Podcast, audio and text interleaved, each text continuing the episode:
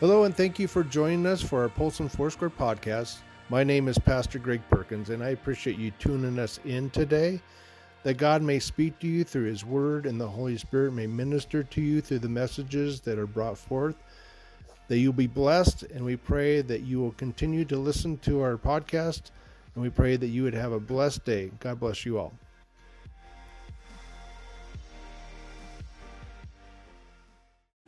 Um, I never came as a hired hand, one that, uh, you know, when danger comes, it says that they scattered, or when troubles come, a hired hand will always run uh, and leave things hanging. And, and that's not, I didn't come here because I was hired.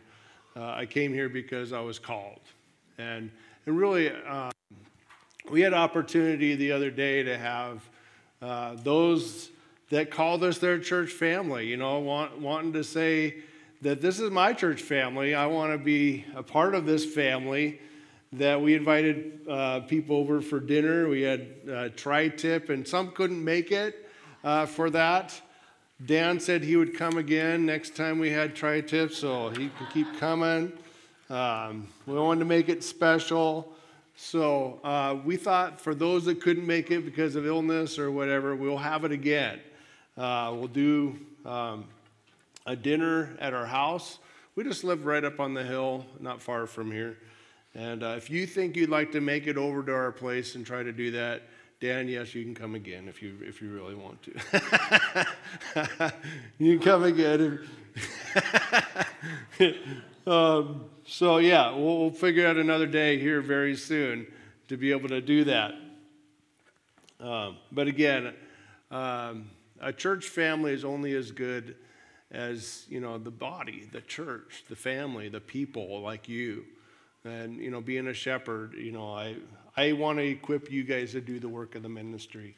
And as rightly so peggy said that it's not anything to do with me. It has everything to do with jesus. And i want to point us always to jesus because um, he is the one why we come together. He is the head of the body not me. I'm just an under shepherd under him, under the great shepherd. Today, we're going to continue in the Gospel of Mark, and I'm going to read through uh, the entirety of chapter 13 today because it's really is one flow, one thought, and I couldn't really break it up. So I'm just going to read it in segments today. Uh, we're going to pick up in this, and this again, the last week of Jesus' life on earth, and so he had just been confronted by the Pharisees, the Sadducees, and the Herodians.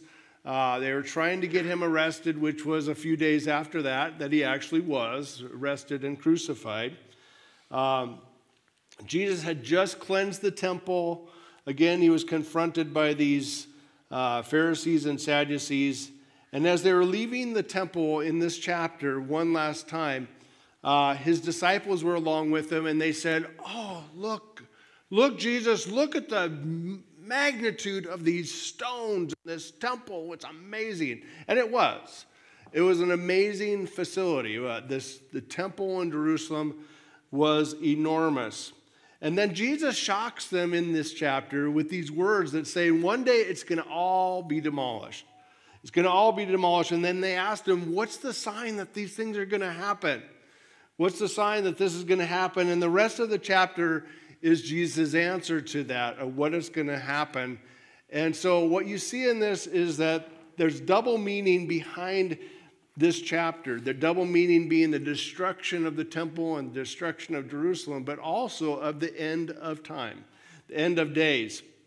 As we know, that do you believe we're living in the last days? I mean, I do. I believe Jesus' time is very short, that, that Jesus is coming soon. And so, in this chapter, my title today is Time to Get Ready. We need to be ready. We need to be prepared. We need to be observant of those things that are happening in our, our world, those things around us, and about who Jesus is. And, and when he said he's coming back again someday, we, I believe that. I hope you do as well. Now, many scholars say chapter 13 of Mark is one of the harder passages uh, in the gospel, one of the more harder di- or more difficult passages in the, the New Testament to interpret. Uh, so the disciples ask about the destruction of the temple, and Jesus talks about that, but also about his final coming again someday at the end of the age. And so he warns of persecution, he warns to be watchful of those times and those things that are going to take place. And so it seems to change subjects without warning. So it's hard to know what he's talking about. And also, Jesus' words are actually steeped in Old Testament uh, imagery that is familiar to his audience, but it's unfamiliar to many of us. And so, all of this, I want to start and I want to read the first four verses of this, and we're just going to read it in little segments here. But let's start out in the first four. It says, As he was leaving the temple, one of his disciples said to him, Look, teacher, what massive stones, what magnificent buildings. Do you see all these great buildings? Jesus replied. Not one stone here will be left on another, every one will be thrown down. Now, as Jesus was sitting on the Mount of Olives opposite of the temple, Peter, James, and John and Andrew asked him privately, Tell us, when will these things happen? And what will be the sign that they are about to be fulfilled? Jesus said to them, Watch out that no one deceives you. I'll, I'll, I'll pick up there in a minute. Let's just stop there with what verse 4 says. Lord God, I just ask that as we open up this passage today, Lord, will you speak to us? Lord Jesus, will you show us uh, the truths would you want us to receive today, how we are to apply this to our life, how we are to be ready for your coming, how to be, re- be ready and live in these days, such as these, as you call us all to live. How are we to live? How are we to present the gospel? How are we to, Lord, know what is to come? In Jesus' name, amen. So, as they were leaving the temple, this, this uh, of, of course, this, the disciple, and it doesn't say which one, was saying, This is magnificent this temple, you know, coming to, out of this temple, and it was the um, described as one of the ancient um, wonders of the world. The temple was under construction for over 50 years, and it was still not finished, but it was this massive thing. And archaeologists have actually uncovered foundation stones that are 42 feet long, 11 feet high, and 14 feet deep. How did they move those stones. You wonder? You wonder how did they move that? It's kind of like the ancient pyramids. How did they move that?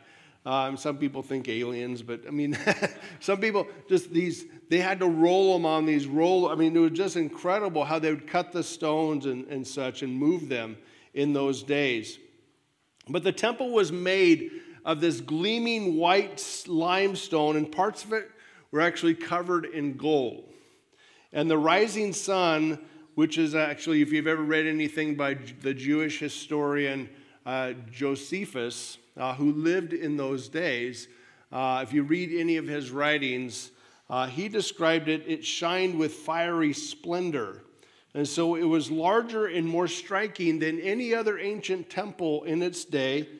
Uh, and they were magnificent, awesome, buildings of those days in the truest sense of the word. So you would expect Jesus to say something like, Yeah, these are pretty awesome, dude. Yeah. But he didn't. He said, All these are going to be demolished. Can you imagine that? Just like, What, Jesus? What did you just say? What did you just say? That these are all going to be demolished. And it did. It happened in much of their lifetime.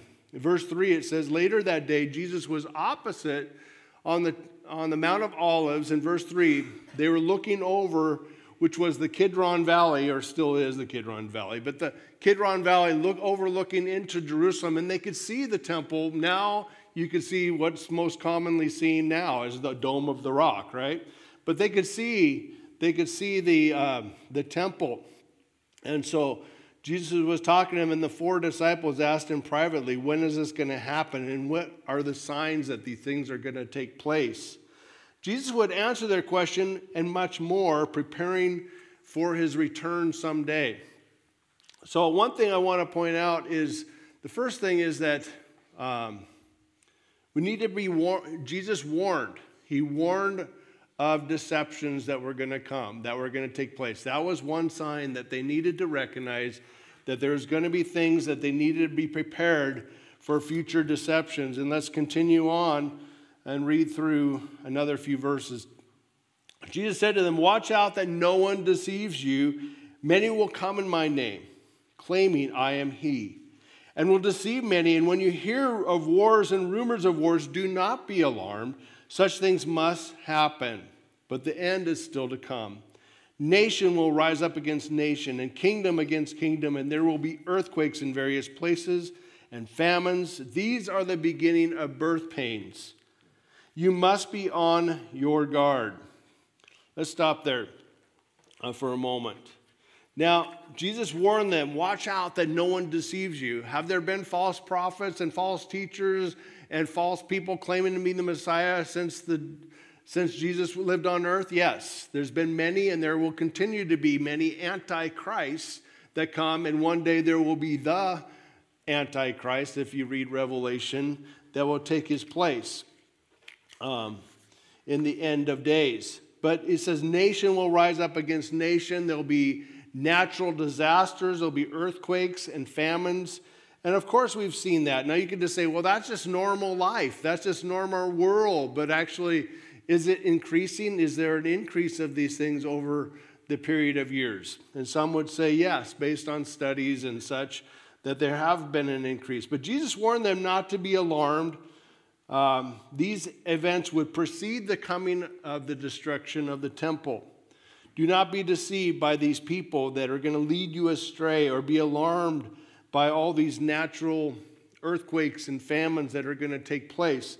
And in fact, uh, these things did happen prior to the destruction of Jerusalem in 70 AD. Um, there were famines in uh, the reign of Claudius, uh, the Emperor Claudius, from 41 to 54. For those 10 years, there was a severe famine. There was also a great earthquake that struck in, in I keep wanting to say 1961, but 61 AD, 61 AD in Pergia, but also in 63 AD, what took place at that year was Pompeii was destroyed by the, the volcano, right? They found Pompeii after finding that, um, archaeological discovery. Uh, so all those things took place in that region. And there was no shortage of wars. There's been wars. There will be continuing to be wars. But these are the beginning, it says, of birth pains or birth pangs in some translations, that not actual event itself. Now, we can see as the Lord is returning, and it talks about throughout the Gospels that there's going to be things that are going to increase. And we need to be observant of the times. We need to see that Jesus is coming back soon. I, I know he is. But some scholars see a deeper meaning here, and many prophecies have a primary but also a secondary meaning behind it. And it could be that Jesus is speaking not only the prelude to the destruction of the temple, but the prelude to the end of the age and his return someday. Uh, so we, need, we are warned not to be deceived and not to be alarmed either. We don't have to live in fear of the things that surround us. Now, in, in our own country, we don't have the, uh, the severity of persecutions like there have been in other countries, people that literally laying down their life to serve Jesus. And we're seeing an increase of things uh, being pushed upon, you know, in the, in the gospel being uh, limited be, by being shared in our own country. So we, we can see there's things, sometimes we, we get so narrow minded just in our own American ideals and ideologies that we don't see the greater picture. And the greater picture is what is happening in the world, not just in America, but often what has happened in America does play out in other countries as well.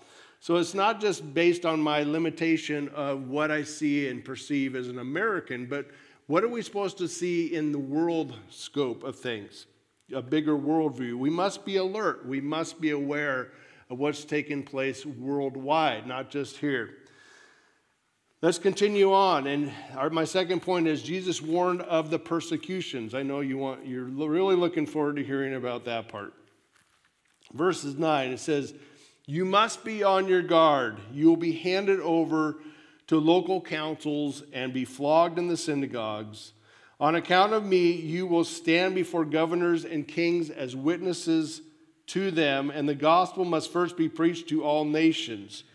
Wherever you go, wherever you're arrested and brought to trial, do not worry beforehand what you are to say. Just say whatever is given to you at the time, for it is not you speaking, but it is the Holy Spirit. Brother will betray brother to death, and father his child. Children will rebel against his parents and have them put together, and all men will hate you because of me, because he who stands firm to the end will be saved. Those are powerful words that we're reading there. Just a powerful reminder to us that, you know, after warning of the social upheaval that was going to take place and natural disaster, Jesus warns them of these persecutions that are going to come near them. And he tells them, be ready, be on guard, be alert. You need to be, you need to know this, people. You need to know that this is going to happen. And we will be persecuted. And they, he was talking to his disciples, but really, I believe there's a, a greater purpose in what Jesus was writing, not to his disciples, but all followers of his from then on. And so they will be handed over to local councils. They'll be flogged in the synagogues. They will be persecuted and will stand before governors. And he tells them, Don't worry. The Holy Spirit, if you are led by the Spirit, He will speak to you. He will share with you what you want to need to speak at that moment. Um, and He will. He'll speak through. And, and that's really what happened if you read through Acts. And one of my favorite chapters in Acts chapter 4 is when, when Peter and John went to the temple right after Pentecost and they came there and they saw the man that was crippled and they said, Silver and gold have I none, but in the name of Jesus, rise up and walk. And you think, it did create an excitement. There was a following. There was, you know, following Peter's uh, sermon, 3,000 came to Christ. The church was birthed out of that. Exciting things happened. But again, not only the exciting things happened, but the persecution started. Because guess what? The Pharisees and the Sanhedrin and all those religious leaders didn't like it. I don't like this. We don't like what's going on. So they arrested him and uh, they had him stand before the the great Sanhedrin, and in that passage it says, when they saw the courage in uh, Peter and John and realized that they were unschooled, ordinary men, they were astonished and took note that these men had been with Jesus. That is one of my favorite passages because it's just like they were astonished that these men looked like they had been with Jesus. If there's no other better compliment I could actually get from someone to decide that you look a lot like Jesus. I mean, I might not be that smart. I might not be able to talk that well like they were. They were, you know, very unschooled. I don't know. They were probably a little raw. Maybe it threw in a couple cuss words every once in a while. I don't know. but they looked like they had been with Jesus. so that was the part that they were astonished about. And Jesus promised them that the Holy Spirit would help them, and, he, and they did. They just started spoke, speaking and, and that's what happens sometimes. I don't know if you've ever been speaking to someone or sharing your faith with someone, and you're just like, where did that come from? Where did that come from that I just all of a sudden started sharing stuff I didn't even know about? And really, it's, you know, I'm kind of having an out of body experience. You're just like, what? what, what are you saying? And, and you're just like, man, that's got to be God because that certainly wasn't me. Um, and so Jesus promised the Holy Spirit would lead them and, and guide them in that. But also that Jesus promised them, even from within your own families, there will be people that will betray brother, that they will say, All men will hate you because of me. And that's the hurtful thing. You know, there. You know what? I, I believe that offense is a choice. Offense is a choice, and sometimes people say, you know, Greg, I don't want to uh, offend you by this, or, you know, and then they say something. I'm like, you know what? I, I'm not, it's really hard to offend me. It's really hard to offend me. You, I, you have to choose to receive offense. And, and I don't. I don't. I mean, I'm not saying that I, I would love everyone to believe, I would love everyone to follow Jesus, but not everyone will, or at least yet. And so, you know, the things that I just try to witness, even in our community, and try to be with, with people that aren't followers of Jesus yet.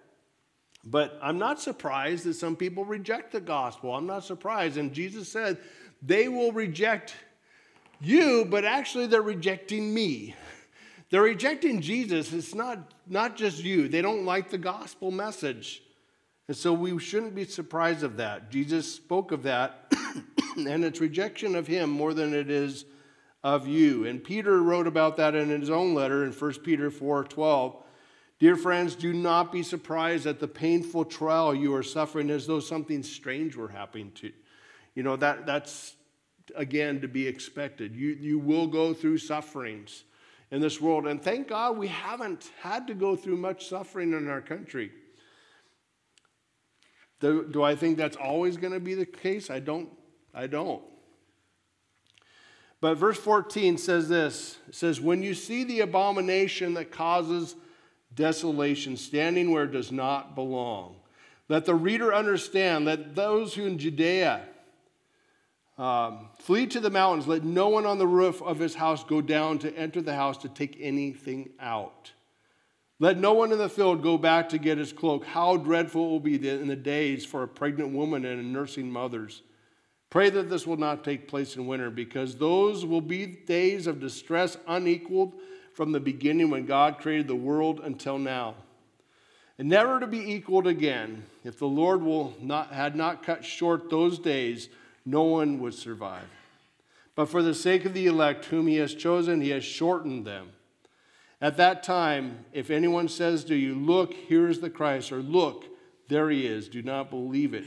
For false Christs and false prophets will appear and perform signs and, one, and miracles to deceive the elect if that were possible.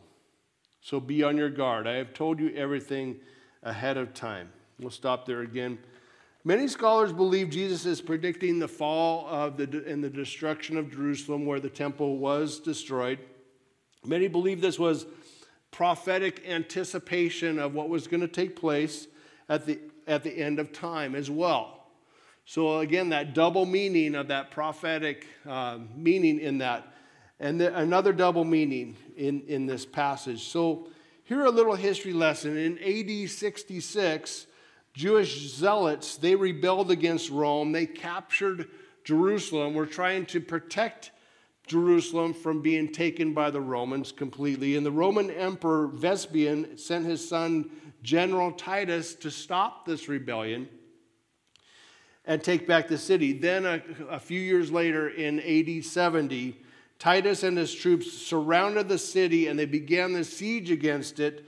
And many Christians, remembering the words of Jesus and these very words that we're reading, uh, fled the city before that siege began. But thousands of Jews were taking refuge in the city of Jerusalem at the, that time. And what happened was one of the most gruesome stories in history that the Jewish historian Josephus, again, he writes because he was there. He said over one million Jews were perished uh, either by execution or starvation during those years. That he said the cities were lined with corpses that when the Romans broke into the city, it was just completely covered with dead bodies, and those who were still alive were taken captive, and then the city and the great temple were leveled and burned. Archaeologists have actually found some of these original stones. They're still, they could see this, the burn marks on some of the stones uh, from that day. The days of great distress, they called it. What did Jesus mean when he said the abomination that causes desolation? That has a, a dual meaning as well. And they could have said, uh, this could refer back to the Old Testament as well, because it's actually spoken about in the book of Daniel. The abomination that causes desolation, of talking about days ahead that were going to take place. Another dual meaning of not only the days of what was going to take place in the Old Testament, but that phrase has generated many different opinions. First found in, in Daniel, that phrase is used later in the Maccabean era. If you've ever had a, Catholic Bible, they have the, the Maccabees um, books of the Bible that's not in the Protestant Bible. Maccabean era. Uh, it's apocryphal writing, they call it, but it's referred to this, this time period of the Maccabees, this sacrilege of the general, uh, I'm going to try to say, Antiochus uh, Epiphanes, who conquered Jerusalem in BC 168, and he set up an altar to Zeus in the temple of God. and he sacrificed a pig on the altar. Now, if you know, pigs were uncleanly uh, animals, and so he did this in spite, of course, and sacrificed this pig on the altar because that was an unclean animal. And so that was considered an abomination that causes desolation in that day. Um, but now Jesus uses it in this sense too. But what is he referring to? Uh, could it be the destruction of Jerusalem by, by Titus, the general Titus, or could it be pointing to something in a distant future, the man of lawlessness that is going to come, the Antichrist in the end of days, or could it be a combination of both? That's something that we aren't quite sure about ourselves. So Jesus seems to shift gears uh, starting in verse 24, again, we'll read a few more verses. It says, But in those days following that distress, the sun will be darkened, and the moon will not give light, and the stars will fall from the sky, and the heavenly bodies will be shaken. And at that time, men will see the Son of Man coming in the clouds with great power and glory. And he will send his angels to gather his elect from the four winds, from the ends of the earth to the ends of the heavens. Now learn this lesson from the fig tree. As soon as the twigs get tender and its leaves come out, you will know that summer is near. Even so, when you see these things happening, you know that it is near, right at the door. And I tell you the truth, this generation will certainly not pass away until all these things happen. Heaven and earth will pass away, but my words will never pass away. Verse 31 is a powerful verse. His words will never pass away he also talks about Jesus is coming again someday. If you don't believe that, I believe it. I believe he is going to come back. He is calling together. There will be one day, he, the clouds will part, the trumpet will sound, and we will be gathered together. Dead in Christ will rise first, and we'll be gathered up together with him forever. I often say that, you know what, my kids always tell me, especially when I was in my, my college studies a few years ago, studying the master's, my, my brother always gave me a hard time about this. He goes, Greg, you got to save things on the iCloud. You got to save things on the iCloud. got to save it on the iCloud. And I'm like, I don't know what the iCloud is. I, I, mean, I don't, I can't figure it out. I save it on my computer. And I'm like, you know what? If Jesus comes in the iCloud, I'm going to miss it. I'm going to miss the rapture because he comes back in the iCloud. I'm like, don't, Jesus, don't do it.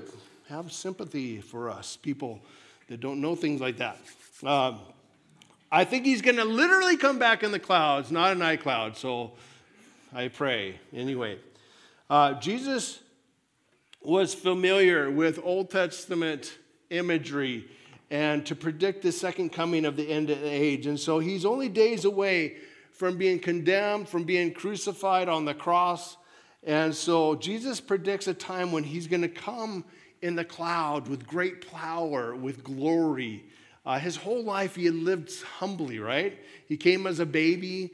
Uh, he lived a humble life, didn't want to be recognized. And only in just this short period of time, his last three years where his ministry started, and even in those three years, he didn't want to be recognized. My time yet has not come. My time has not yet come. And so, really, only in just a short little period of time where he starts actually admitting that he is the Son of God. All those times that he said, No, it's not my time yet. Well, this is his time. And he goes, One day I am going to come back in power and glory. I'm going to come in riding in on the, the white horse. I'm going to come in mighty power, but not right now. That's not what my kingdom is for. My kingdom is here now. My kingdom is in you, who believe. My, those who rule and reign in my kingdom are those that receive my kingdom inside by faith.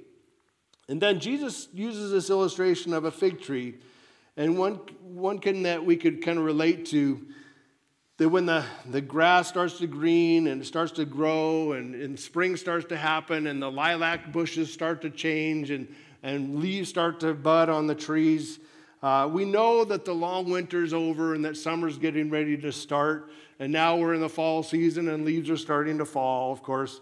In the same way, when you see these things happen, you will know that it is near, at the, right, at the hand, right at the door.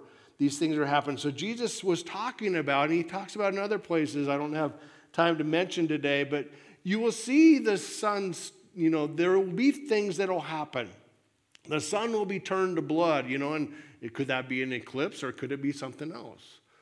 You know, what, what are these things that, that we've seen in our, in our day? Um, many scholars believe that, you know, it was a, the destruction of the, of the temple in Jerusalem this generation, but many believe also that it's more and it meant for the final generation. Now, what happened in 1948? 1948, that's when Israel became a nation again, right? In uh, 1948, when Israel became a nation again, many prophecy uh, prophets uh, believed that this was a sign that the beginning of the end, that Jesus would come before that generation passes away. What is a typical generation, or what it used to be, typically was about 40 years. I think the span between generations is getting shorter and shorter and shorter uh, because things are changing so rapidly with different age groups. But it had been about 40 years.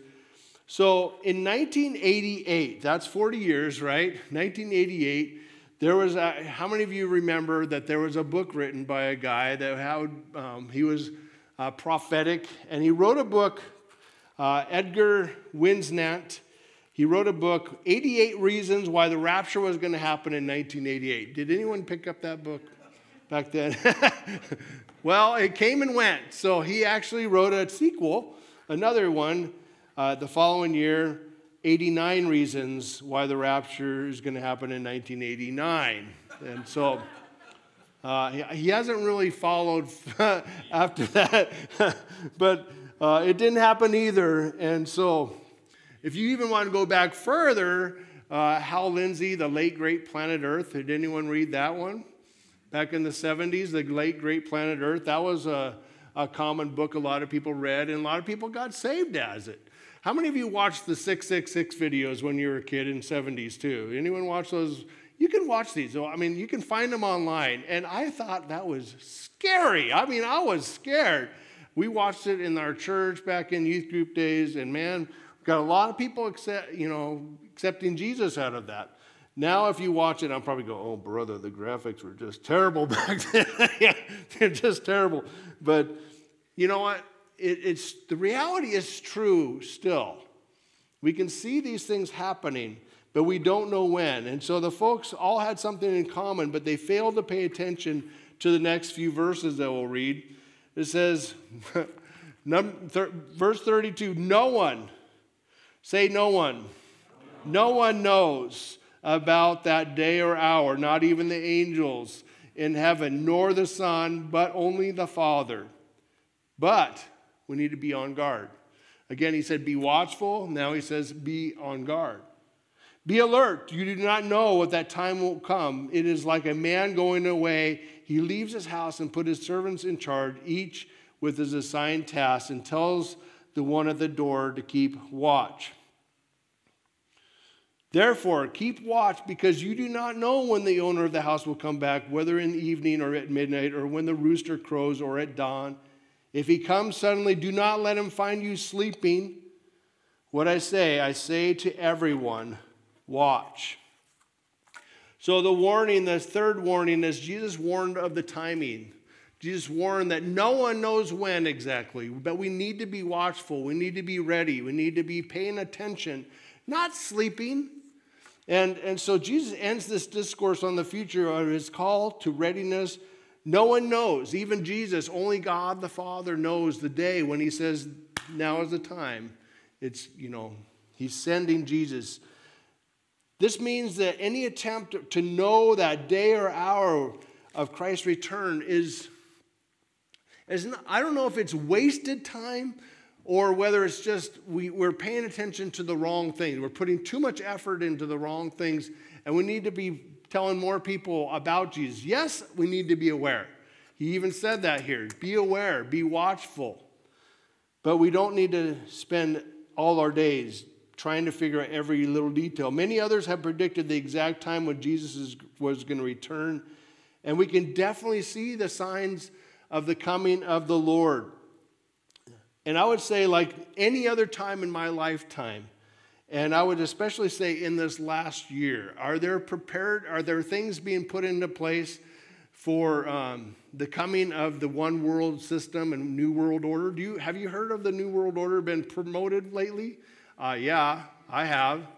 I've been seeing it being pushed readily, getting rid of all other forms of government, including the United States, having one world government, one world money system, eliminating cashless society, uh, cancel culture, forced vaccinations or passports, all these things, eliminating personal freedoms and stuff.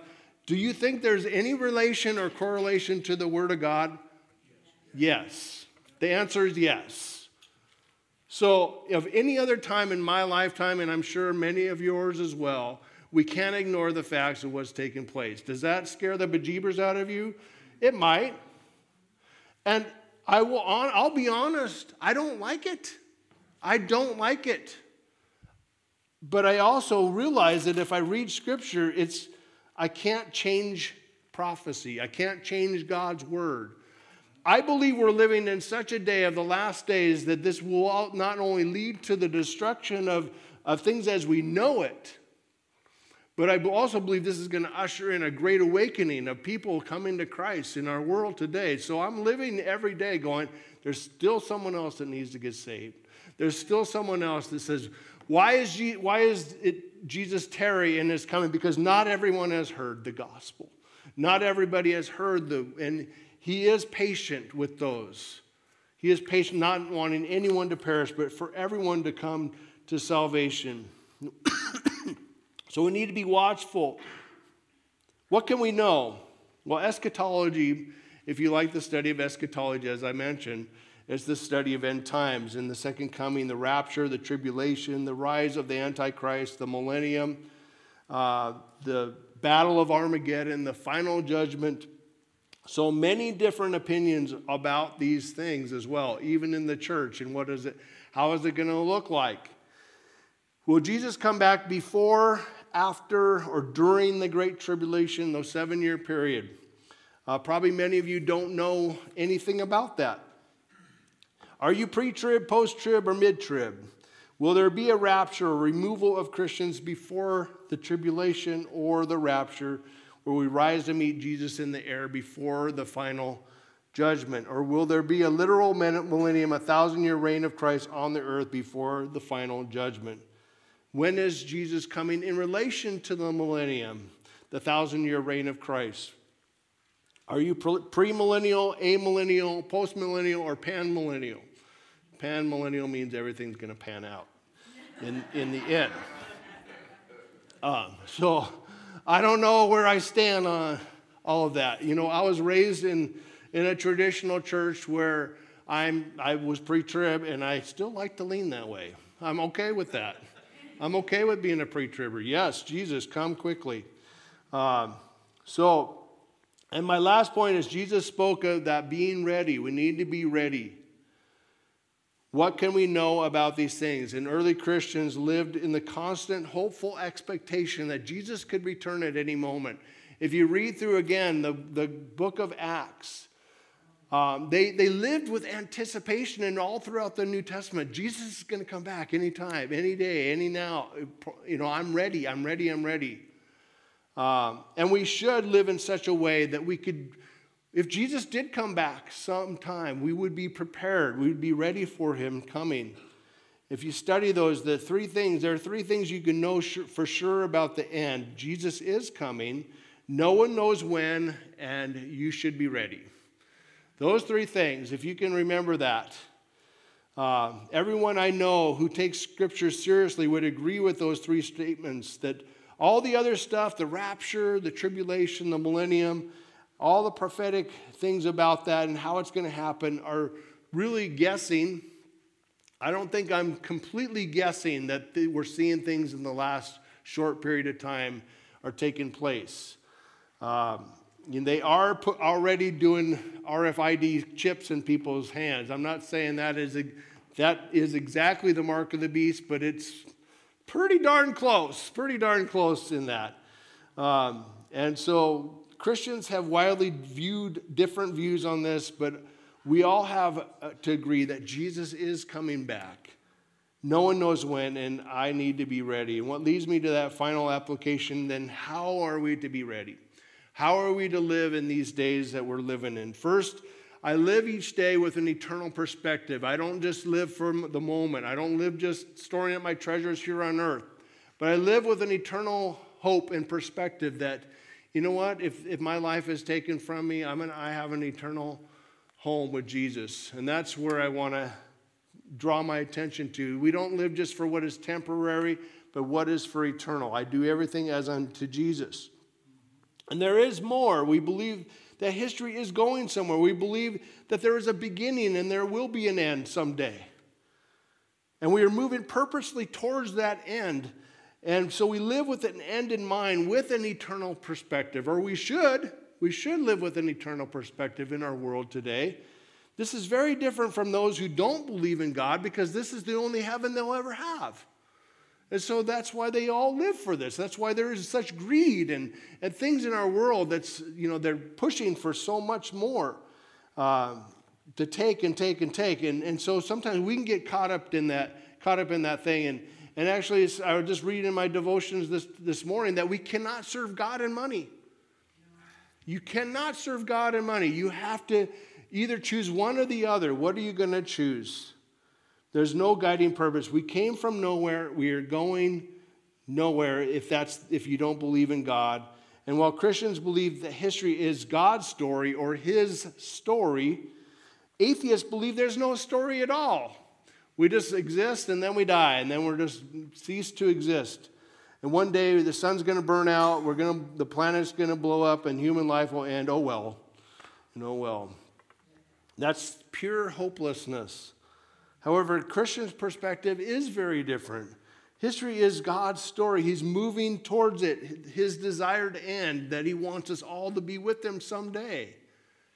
Whether we live a short period of time on this planet or we live to 100 some years old, we live with the end in view. We live with an eternal perspective. And I hope that you do too. We live knowing that one day I'm going to see Jesus. I'm going to stand before Jesus someday. And uh, it could be when he returns or when I die, but one day I'm going to see him. And I'm going to, wow, I can't imagine. And since we don't know when that day is going to be, we live in readiness. Do I live in readiness that this could be my last day on this planet? Secondly, watch and be prepared. And Jesus used the illustration in other passages about the 10 virgins, the, the five that were prepared for the, the bridegroom, and the five that were not. And so they had their, their lamps ready. Um, there's amazing symbol, symbolism in that. He also said he's going to come as a thief in the night. How many of you remember the, the old gospel singers, Larry Norman? I wish we'd all been ready, you know. You know, and so, the, man, those were powerful in the Jesus movement era of people just like, oh man, that used to make me cry, you know, that song, just like, one man walking up a hill and the other one standing still. You know, so I think that, you know, just like, oh, that's sad. But that's what the scriptures. I, he will come like a thief in the night. So he's not going to say, I'm coming next week. Be ready. Be ready for it. We need to be ready that he could come at any moment. If we knew a thief was coming to break in our house, what would we do? We'd get our gun out, right? We'd get our shotgun or whatever. And so we, we'd be watchful, we'd be prepared. But he says, be living in ready position. Being prepared means doing what we're told to do. It means each day I do what he wants so that if he does show up, he can say, Come, come. Then he would say, and our, I look forward to the day when we all stand before God someday and he can say, Greg, well done, good and faithful servant, enter into your rest that we can all hear him say those words over us. Jesus' return should inspire us to live each day all out for Christ, live each day as if it could be our last, and want to give him our best. And he may come today. Are you ready for that?